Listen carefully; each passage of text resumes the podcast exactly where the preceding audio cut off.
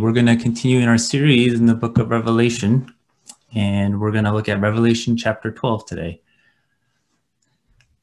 This is the word of the Lord.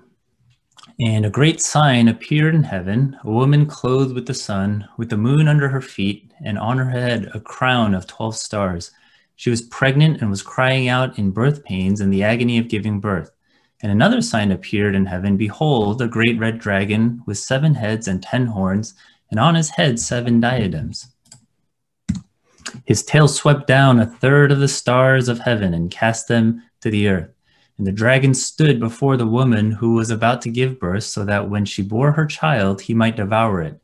She gave birth to a male child, one who is to rule all the nations with a rod of iron. But her child was caught up to God and to his throne. And the woman fled into the wilderness, where she has a place prepared by God, in which she is to be nourished for 1,260 days. Now war arose in heaven, Michael and his angels fighting against the dragon. And the dragon and his angels fought back, but he was defeated, and there was no longer any place for them in heaven. And the great dragon was thrown down, that ancient serpent who is called the devil and Satan, the deceiver of the whole world. He was thrown down to the earth, and his angels were thrown down with him. And I heard a loud voice in heaven saying, Now the salvation and the power and the kingdom of our God and the authority of his Christ have come, for the accuser of our brothers has been thrown down, who accuses them day and night before our God. And they have conquered him by the blood of the Lamb and by the word of their testimony, for they loved not their lives even unto death. Therefore rejoice, O heavens, and you who dwell in them.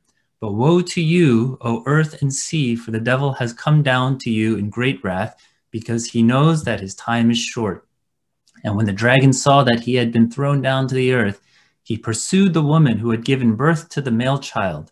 And the woman was given the two wings of the great eagle so that she might fly from the serpent into the wilderness to the place where she is to be nourished for a time and times and half a time. The serpent poured water like a river out of his mouth after the woman to sweep her away with the flood. But the earth came to the help of the woman and the earth opened its mouth and swallowed the river that the dragon had poured from his mouth. Then the dragon became furious with the woman and went off to make war on the rest of her offspring, on those who keep the commandments of God and hold to the testimony of Jesus. And he stood on the sand of the sea. All right, this is a word of the Lord. All right, good morning, everybody. Uh, we are going through a series on the book of Revelation, and as we have gone through it, I really do hope it's been uh, somewhat encouraging to you. Uh, and perhaps maybe before you found the book of Revelation a little bit intimidating to read, and I, I hope it's a little less intimidating now. you know, I know some of the details are pretty obscure, and uh, last week's passage was uh, pretty difficult um, especially if you don't recognize a lot of the imagery from the Old Testament. But uh, you know, in terms of the big picture, these visions they've been recapitulating the same message over and over, which is Jesus wins in the end. But before that victory is consummated, there is this period of hardship, and uh, in this period of hardship or tribulation, this is where the church will be attacked. And this period of tribulation is not something that happens entirely in the future, but it is something that we are currently living in. And this is an age where people are going to experience the impact of suffering and evil. This is the age where the church will be persecuted. But what these visions tell us is that as bad as these things might seem, God is still on his throne. Death, war, and famine, and pandemic, and persecution ultimately will not thwart God's plans. It will not thwart the kingdom of God because in the end, God will be victorious. Uh, as I've been thinking about this, uh, you know what came to mind was actually the the last Avengers movies, uh, or technically the last two movies. You know, in, in those movies, there's this character named Doctor Strange, and Doctor Strange can look into the future because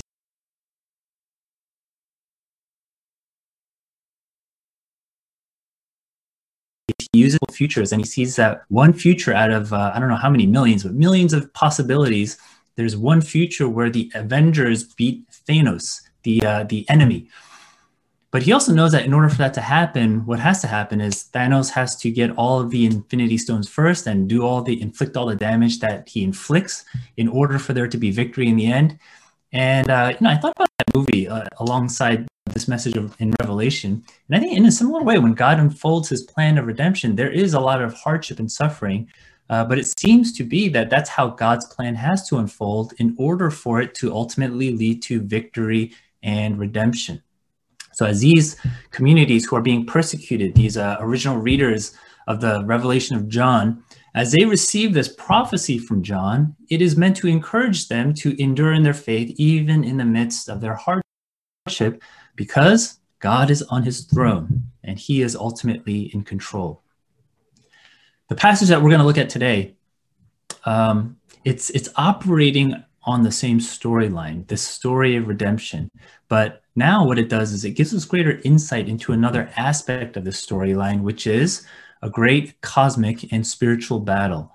Now, a few weeks ago, I, I, told this joke, and you know I won't repeat the joke, but uh, I told a joke about demons, and basically I made the point that when we hear a joke about demons, we receive it or hear it very differently than maybe people centuries ago might have received a joke about demons.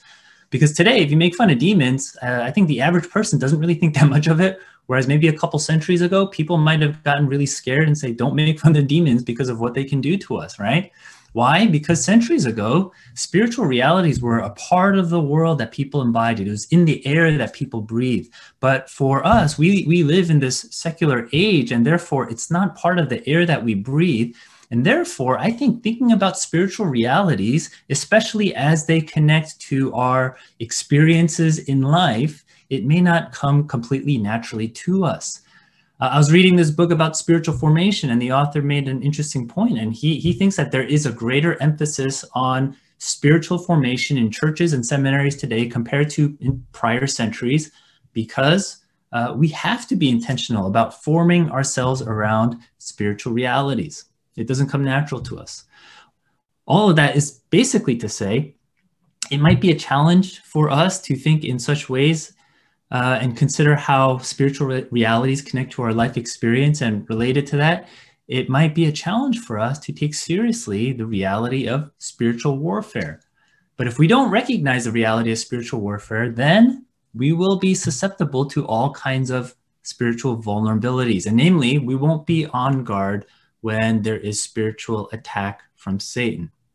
This past year, I read a book um, called Stealth War, right, by Robert Spalding. It's kind of a random book. It's it's not the kind of book I usually read, but uh, you know, basically, it, it's a book about, um, I guess, uh, about the Communist Party in China and the U.S. and um, uh, things that are uh, going on.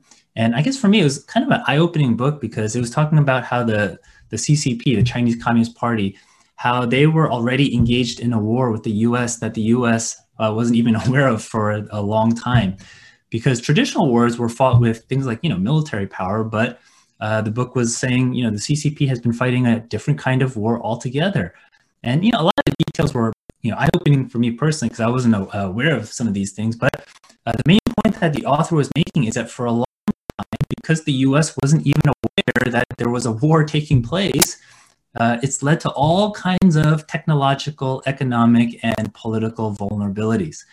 Now, if you aren't even aware of uh, a battle, right? If you aren't aware of the spiritual war with the devil, then you probably won't be ready to engage in it. There will probably be this kind of complacency that will leave you vulnerable to Satan's attacks. And we'll talk a little bit more about how Satan might attack in future passages when we look at the beasts in the next chapter but it is worth reflecting on so that we can stand up against the devil's schemes. The book that most people have probably heard of regarding Satan's schemes is uh, C.S. Lewis's Screwtape Letters. Uh, but there's another book that was written, uh, I guess, way before that, I found pretty helpful by Thomas Brooks called Precious Remedies Against Satan's Devices. And there's a place where uh, he talks about how Satan will exploit the sins of the heart we are most prone to. And what he does is he uh, draws from some of the examples in the Bible. So he writes this He says, Whatever sin the heart of man is most prone to, that the devil will help forward. If David be proud of his people, Satan will provoke him to number them, that he may yet be prouder. If Peter be slavishly fearful, Satan will put him upon rebuking and denying of Christ to save his own skin. If Ahab's prophets be given to flatter, the devil will straightway become a lying spirit in the mouths of 400 of them, and they shall flatter Ahab to his ruin. If Judas will be a traitor, Satan will quickly enter into his heart and make him sell his master for money, which some heathens would never have done. If Ananias will lie for advantage, Satan will fill his heart that he may lie with a witness to the Holy Ghost. Satan loves to sail with the wind and to suit man's temptation to their conditions and inclinations. Uh, what a, a wonderful analysis of how Satan works and how he inclines the temptations in our hearts towards great sin. And so, for a few weeks, uh, we'll look at, um, I guess, this topic of spiritual warfare in these next couple of chapters. But uh, for today, what I want to do is I want to set that, set that up by looking at the bigger picture through this vision in this chapter. What this passage shows us is a great cosmic war. And this cosmic war, again, as I said before, recapitulates the same story of redemption, but now it is giving us greater detail into the great war in heaven and ultimately how that impacts uh, the people of God, the church. At the start of the chapter, John sees a pregnant woman and a great red dragon. Now, uh, some people, uh, in particular Catholics, will interpret this pregnant woman as a Virgin Mary, uh, which is not necessarily wrong, but Mary is simply a part of a broader meaning in terms of uh, the meaning of this woman. Uh, the woman here represents the entire community of faith, and later on, there's a harlot who represents the community of unbelievers. So here it makes sense that the counterpart represents the people of God. And when she is pregnant, she represents the people of God, particularly expressed through Israel. And it's a way of saying that the child who is born, the one who is to rule the nations with a rod of iron, descends from the line of David and the tribe of Judah. And of course, this child is a reference to the Messiah, to Jesus. And it's a fulfillment of this original promise that you find in Genesis 3, where God says to the serpent, I will put enmity between you and the woman, and between your offspring and her offspring. He shall bruise your head, and you shall bruise his heel. And so Jesus, of course, descends from uh, ultimately uh, the woman in the garden, from Eve. And after this male child is born, he is caught up to the throne, uh, to God and to his throne. And this is a reference to the ascension of Jesus. And after that happens, the woman flees into the wilderness for 1,260 days. Remember from last week, that number, 1,260 days, is a reference to a period of tribulation that takes place um, between the first coming of Jesus and the second coming of Jesus. It's the age that we are living now. So it's basically saying that the church is now living in this period of wilderness. Yes, this period is a season of difficulty and testing, but it is also the place where God will nourish the church. This uh, is an allusion to Israel's experience. After God rescued Israel from slavery, they were given a promise of entry into the land flowing with milk and honey, the land of Canaan, but they didn't get there immediately. They had to endure a season of wandering in the wilderness where their faith would be tested where they had to overcome. There were times where they lacked food and water, but God provided for them. Before they entered Canaan, they spied out the land and they saw that the city was well fortified and the people were large, and their faith was tested, but God provided. God gave them water from a rock and manna from heaven. God ultimately led them to conquer the Canaanites and claim the land that God had promised them. So you see, the wilderness is a place where there is both hardship and trial alongside experiences of God's great provision and nourishment. But it is this final, it is the final place before the people of God would reach their final destination. And that is the age that we live in today. But you know, this vision also gives us some insight into what we should expect from the devil. There's a great war in heaven, and it's depicted between Michael and his angels and against this dragon. Uh, Michael first appears in the book of Daniel, and he is identified with someone who fought against the prince of the kingdom of Persia and the Persian Empire. Uh, they continued the oppression towards against God's people after uh, they took over from Babylon. But according to Daniel's visions, the source of that oppression is ultimately demonic, and uh, the angel Michael was in a battle with the ev- evil spirit of the kingdom of Persia. And so now John's vision picks up on Daniel's vision, and he sees this war in heaven where Michael is fighting against the dragon. And this passage clearly identifies the dragon as the ancient serpent, who is called the devil and Satan, the deceiver of the whole world. It's the very same person who tempted Adam and Eve in the Garden of Eden. It's the same person who has been at war with God and tempting the people of God to sin throughout all of history. And it's the same person that the church is in battle with today. But there is a key difference in his disposition today. His disposition today is he is angry. He is raging. Why? Because he lost and he knows his time is short. The vision shows us the dragon and his angels were defeated, and there was no longer any place for them in heaven. So the great dragon was thrown down along with his angels, and this happens ultimately because of the death and resurrection of Jesus. That was a major blow to Satan. The slain lamb strikes a blow that is so powerful that Satan knows that he is ultimately going to lose in this war. Um, I don't know how many of you saw the Super Bowl last week, but uh, it would be like, you know, when Tampa Bay made that final interception and it sealed the game, and all they had to do is basically wait out the clock and wait until time ran out. But um, they knew the game was won, right? And for the losing team, uh, sometimes when that happens, right, sometimes the, the losing teams, they start to get a little chippy because they know they lost and therefore they have nothing else to lose. And they're angry about losing. And so they attack the other team maybe with the intention of uh, hurting them or getting some cheap shots in. And in any way possible, they just want to bring somebody down with them. That's the position Satan is in. The death and resurrection of Jesus has struck such a major blow to Satan, he knows that he is going to lose. But the time, the clock has not yet run out. And so, what he's going to do is he's going to attack from a place of rage and loss because he knows his time is short. Then John hears a loud voice in heaven saying this Now the salvation and the power and the kingdom of our God and the authority of his Christ have come, for the accuser of our brothers has been thrown down, who accuses them day and night before our God. Satan here is called the accuser, and this comes from a vision that Zechariah has in Zechariah chapter 3, where you know Zechariah sees a vision of Joshua the high priest standing before the angel of the Lord in filthy garments and Satan is standing at his right hand accusing him. And one of Satan's main tactics is to bring accusation against the people of God um, that betrays ultimately the work of God. Now, it's not that Satan is pointing out the filthy garment, because sometimes we do need our filth pointed out to us, and that's not necessarily from Satan. But Satan's accusations would say, because your garment is so filthy, there is no way you can ever become clean. There is no way God would ever allow you into his presence. You are just way too filthy. And then what happens is that rather than turning towards God uh, to have your filthy garments clean, you turn away from God because of shame. You avoid his presence. So it's like having uh, dirty clothes, and rather than going to the dry cleaners to get them clean, you decide, uh, I'll just stay in some dark room so that people won't see how dirty my clothes are right? That's what Satan wants to do, and that's how he tempts us towards despair.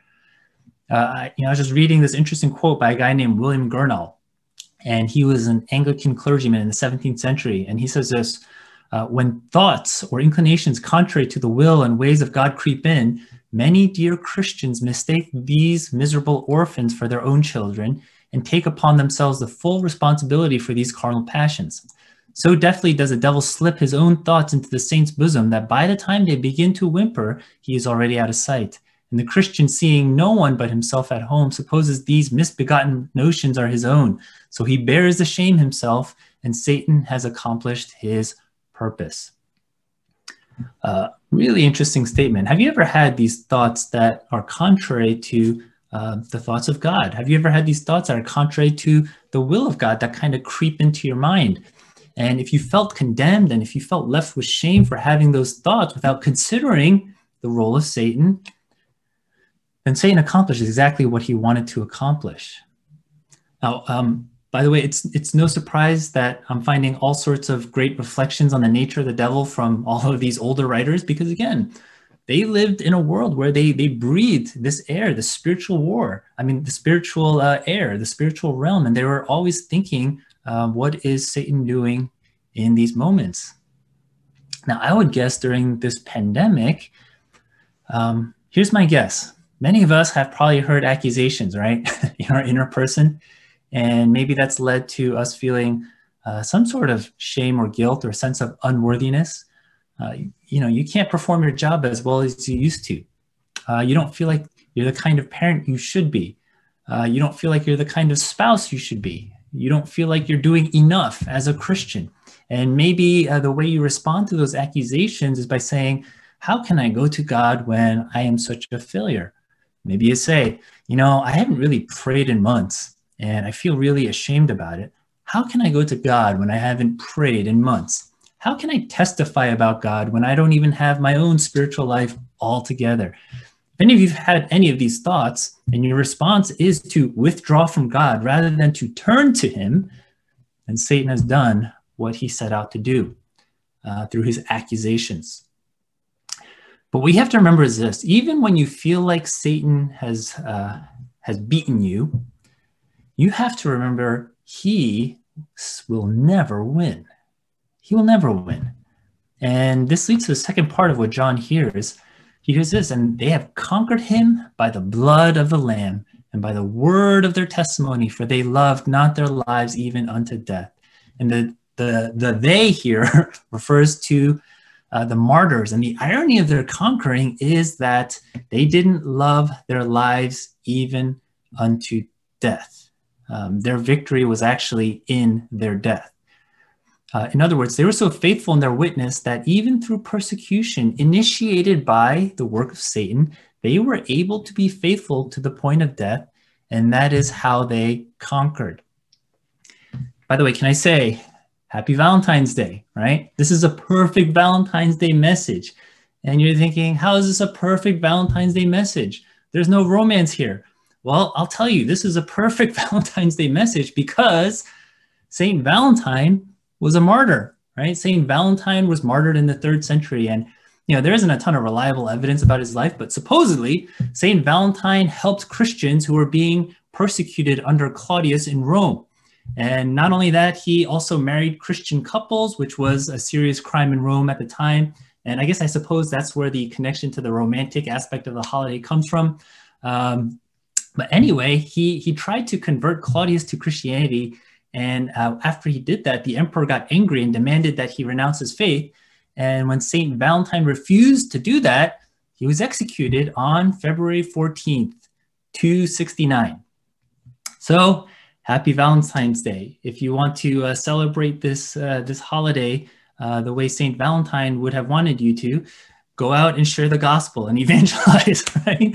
All right. If this story is true, then St. Valentine overcame Satan by the blood of the Lamb and by the word of his testimony. Now, even though many of us may not end up being martyrs, probably most of us, right? But many of us may not end up becoming martyrs, there is something we should take away from what it says about the faith of the martyrs. That phrase, for they loved not their lives even unto death. That is a phrase that really stood out to me. There is a sense in which a Christian should not love their lives too much because there are more important things in view of these greater spiritual realities. Death is not the end of us. It certainly is a painful, painful, painful blow, but it's not the end. The end is the return of Christ. The end is the final defeat of Satan. The end is the resurrection of the saints and eternity with God in the New Jerusalem. And so you see, the only reason the martyrs were able to refrain from loving their lives too much, even to the point of death, and hold on to their faith, is because they believed in this very thing.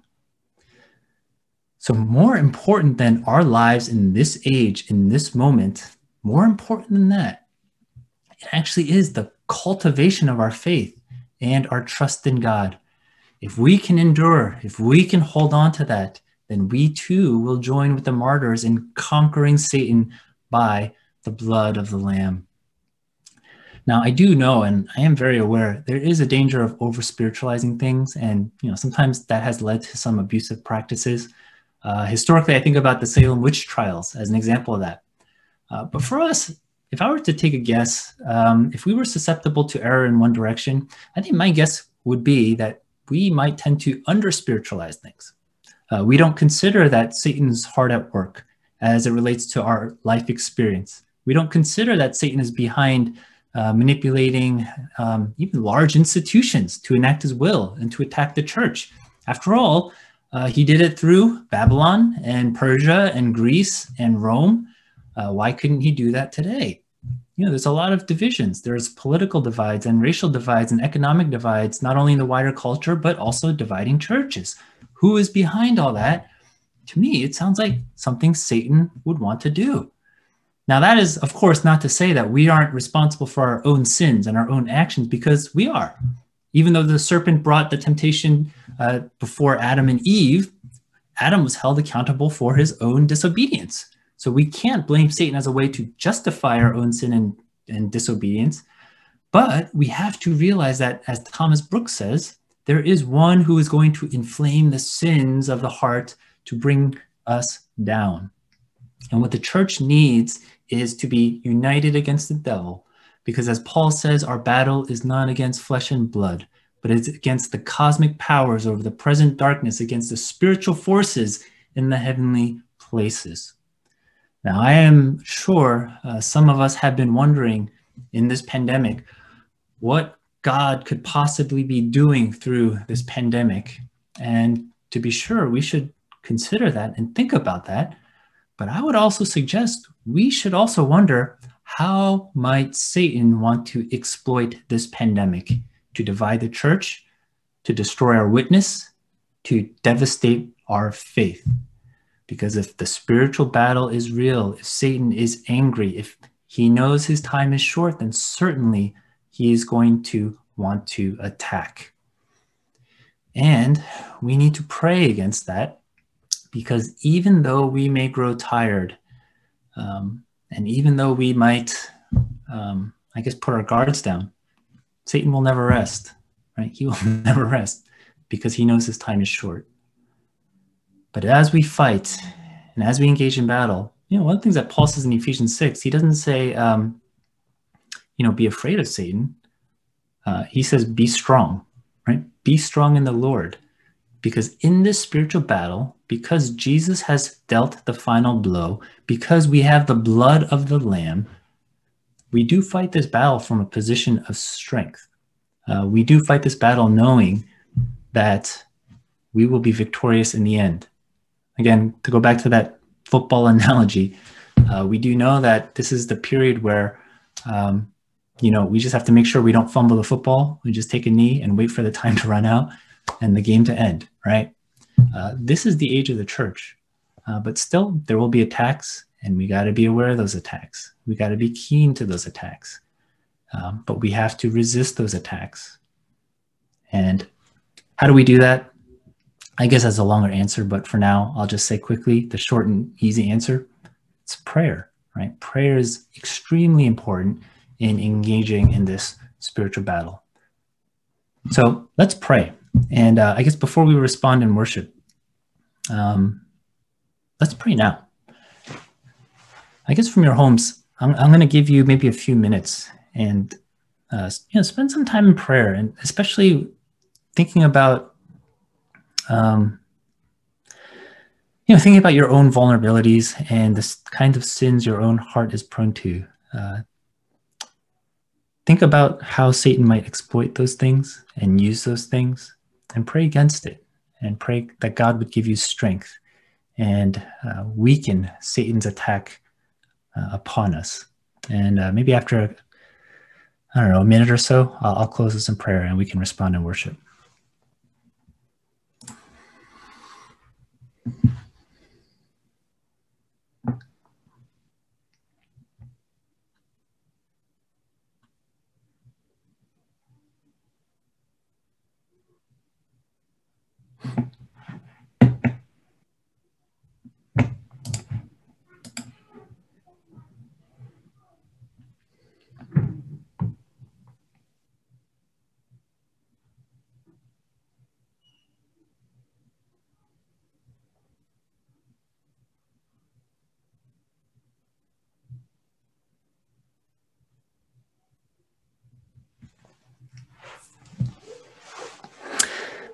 Uh, God, this is such a, a, weird and strange time that we're living in.